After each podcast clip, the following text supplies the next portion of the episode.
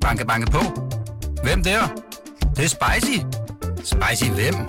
Spicy Chicken McNuggets, der er tilbage på menuen hos McDonald's. Badum, bom, tji.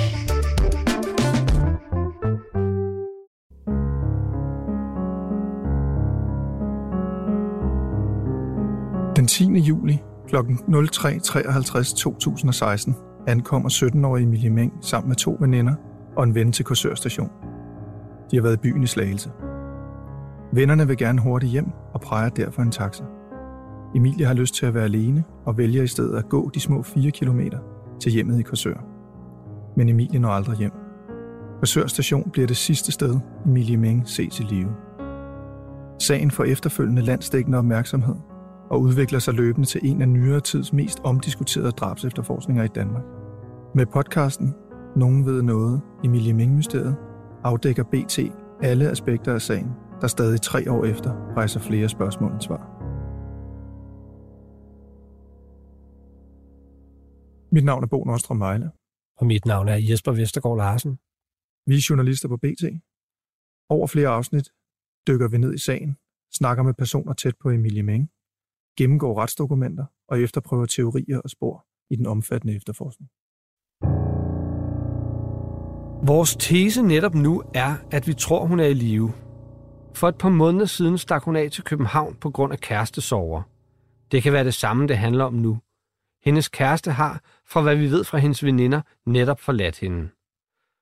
Sådan siger indsatsleder Flemming Jensen til BT mandag den 11. juli, altså dagen efter Emilie forsvandt.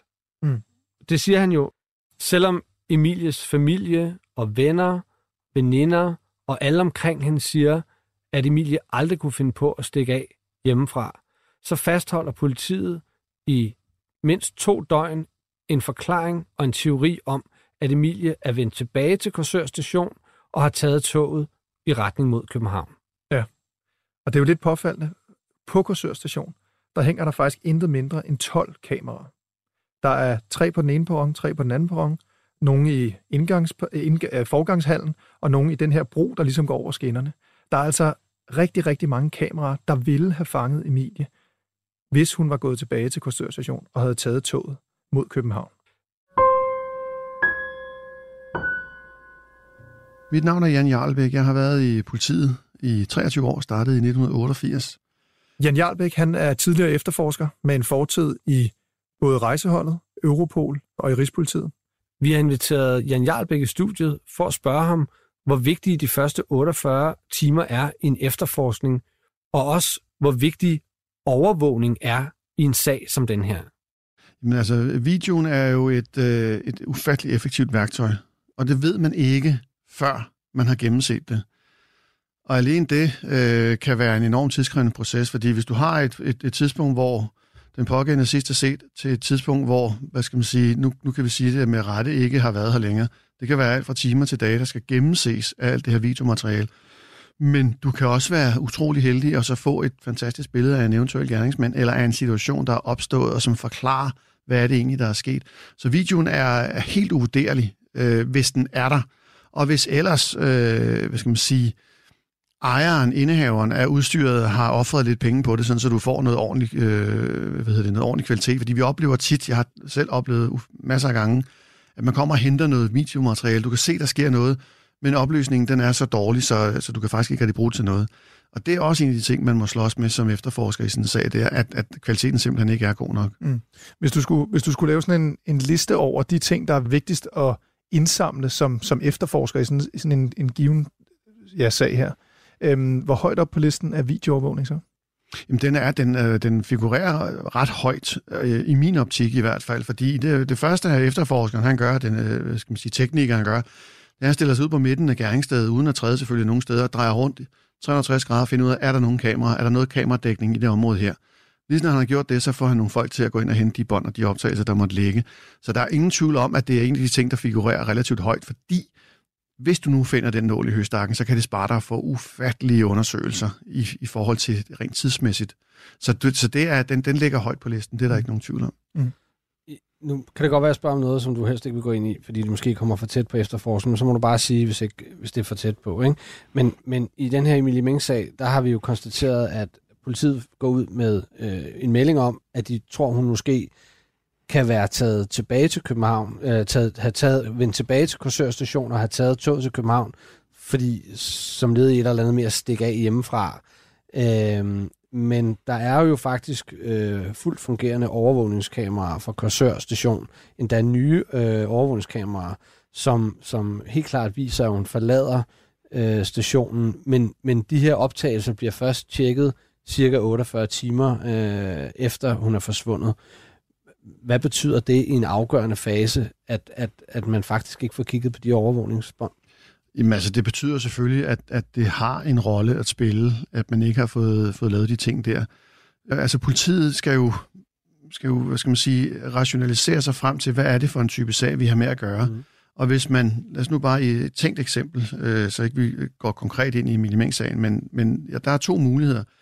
Enten er den pågældende gået af egen fri vilje, fordi den pågældende er følelsesmæssigt ude af kontrol, eller er sur, eller påvirket af bruset, hvad ved jeg. Der kan være mange gode forklaringer på, at den pågældende går tilbage i toget og kører et eller andet sted hen.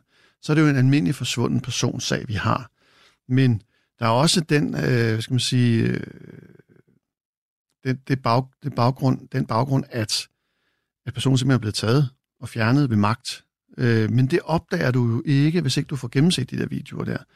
Så det er jo en prioritets og, og en beslutning fra myndighederne, fra politiets side, om man vil gå ind og se de her videoer her igennem. Hvis de sidder med en, en, en fast overbevisning om, at den pågældende er taget tilbage med toget, jamen så anser de det jo for at være uden betydning at gennemse videomaterialet. Øh, og det må man jo så efterrationalisere og så sige, det skal vi være bedre til en anden gang. Øh, fordi nu, i det her tilfælde har det jo så vist sig at være en fejl. Emilie bliver meldt savnet af sin familie søndag morgen søndag den 10. juli 2016.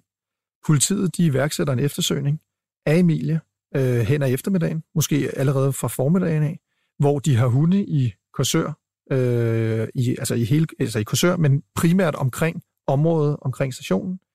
De sender en helikopter i luften, der søger på land, men også omkring Korsør Havn, i tilfælde af, at Emilie skulle være faldet i vandet. Vi ved også, at der hen under aftenen den 10. juli øhm, ligesom er en masse mennesker, der har øh, fået nys om, at Emilie er forsvundet, og de møder op på Korsør station for at hjælpe med at lede efter Emilie. Det har ikke noget med politiets efterforskning at gøre, men det er altså frivillige, som selv øh, trodser vind og vejr. Vi ved, det er rigtig, rigtig dårligt vejr den aften. Øh, det regner og det blæser. Øhm, de leder efter hende, men politiet er altså ude for inden og lede omkring stationen og omkring havnen. Vi har fået agtindsigt i en rapport om den her efterforskning, som Sydsjællands og Lolland Falsters politi har sendt til Rigspolitiet.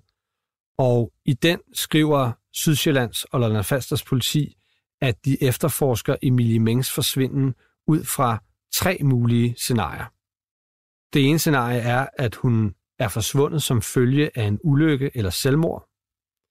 Det andet scenarie er, at hun er blevet offer for en kriminel handling, og det tredje scenarie er, at hun havde brug for at være sig selv og gemte sig for omverdenen. Her synes jeg også, det er vigtigt at sige, at efter politiet får kigget de her overvågningsbilleder igennem, altså efter de første 48 timer, der overgår sagen faktisk til personfarlig kriminalitet. Afdelingen for personfarlig kriminalitet. Så der er jo ligesom et skifte i ja, sagens alvor, kan man sige. ikke? Fordi de første 48 timer fastholder man teorien om, at hun er taget toget til København. Man kigger på overvågningsbillederne, finder ud af, det er hun ikke. Og lige pludselig, der overgår sagen til øh, afdelingen for personfarlig kriminalitet. Ja, og før det har den ligget hos øh, beredskabet og lokalpolitiet i Slagelse. Det vil sige, det er faktisk ikke kun politiet, der leder efter, leder efter en, det er sådan set også beredskabet. Og det, der også er interessant i forhold til den indledende efterforskning, det er, at Sydsjællands og Lolland Falsters politi bliver ramt af ferieafvikling i den periode, hvor øh, Emilie Meng er forsvundet. Der har været en retssag øh, i en lidt anden forbindelse, øh, som jeg var nede at dække, og der blev politikommissær Marianne Rod afhørt Det var hende, der stod for efterforskningen i øh, de første uger, og hun fortalte, at der blev ikke nedsat nogen egentlig fast gruppe til at efterforske Emilie Mengs forsvinden. Sagen lå lidt hos forskellige personer, og øh, der blev nævnt en 8-10 navne på politifolk, hvoraf en var hentet ind fra en øh, anden politistation.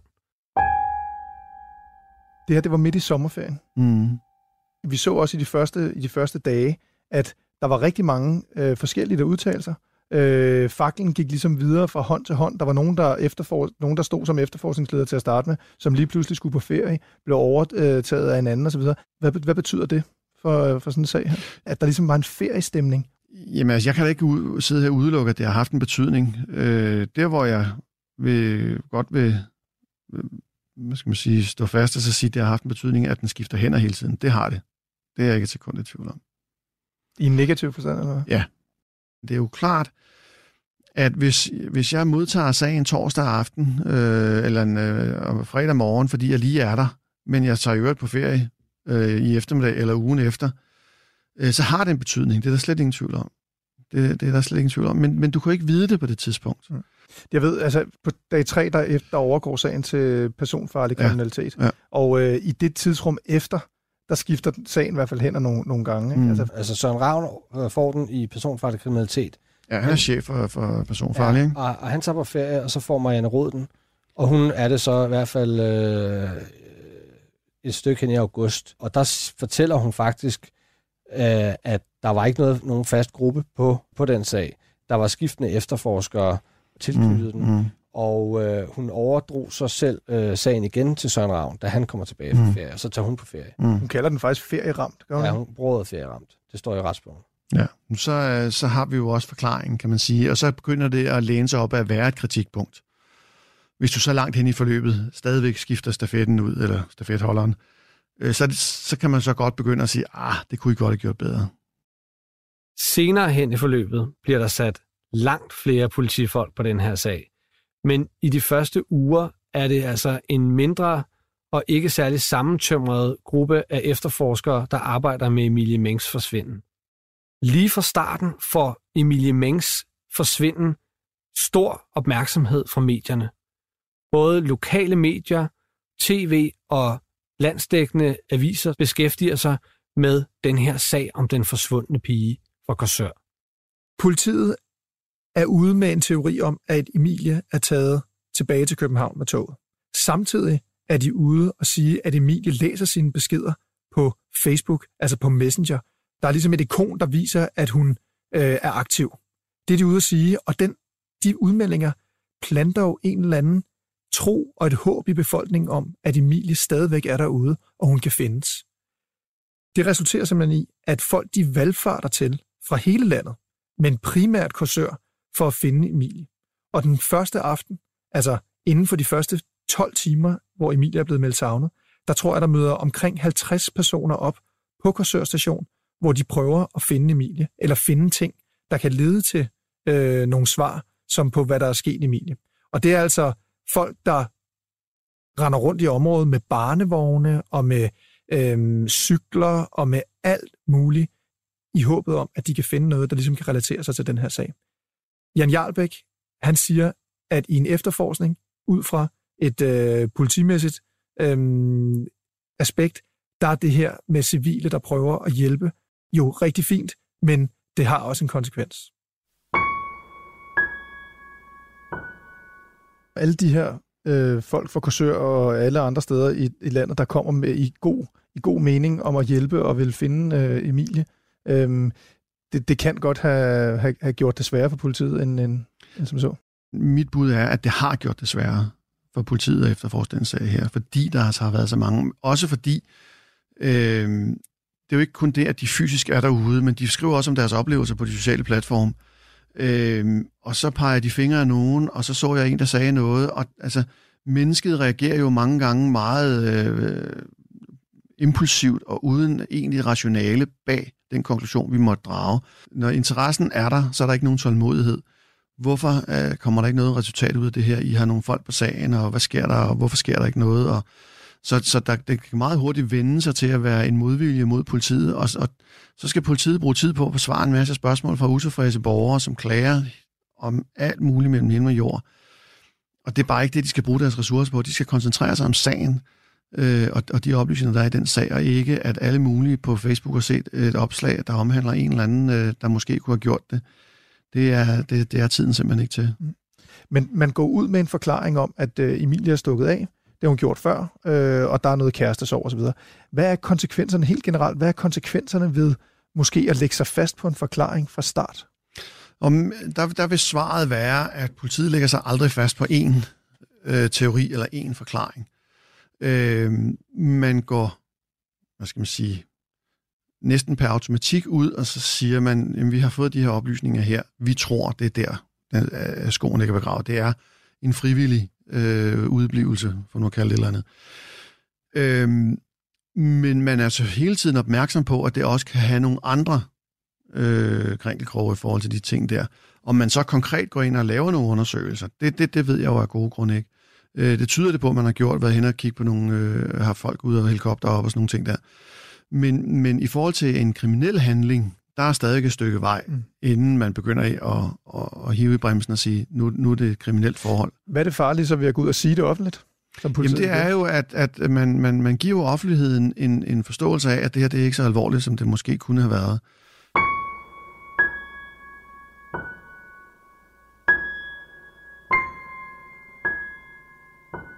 Det, som de frivillige måske i virkeligheden gør, selvom deres mening er den aller, allerbedste, og de kun vil hjælpe, det er, at de rent faktisk gør politiets efterforskningsarbejde endnu sværere. Men måske resulterer det i virkeligheden i, at de allervigtigste spor går tabt. Jan, bliver den her sag nogensinde opklaret? Det håber jeg. For alle skyld. Især de pårørende. Hvad tror, hvad tror du, der er sket? Ja, det, indlysende er jo, at Emilie Meng er blevet slået ihjel, kan man sige. Ikke? Men, men, men øh, hvis jeg skal opsummere, hvad jeg umiddelbart ud fra det, jeg har læst mig frem til, så vil jeg våge at påstå, at det er en opportunistisk forbrydelse, hvor øh, gerningspersonen har været så ekstremt heldig, at det næsten ikke er til at holde ud.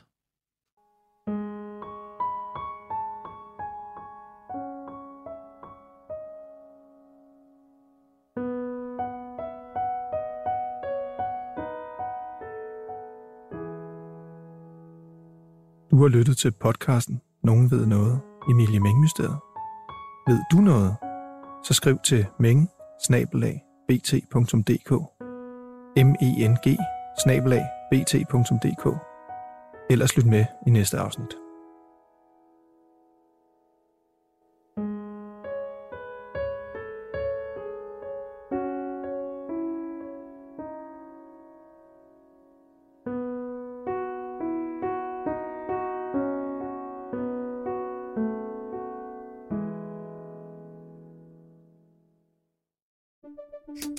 Banke, banke på. Hvem der? Det, det er spicy. Spicy hvem? Spicy Chicken McNuggets, der er tilbage på menuen hos McDonald's.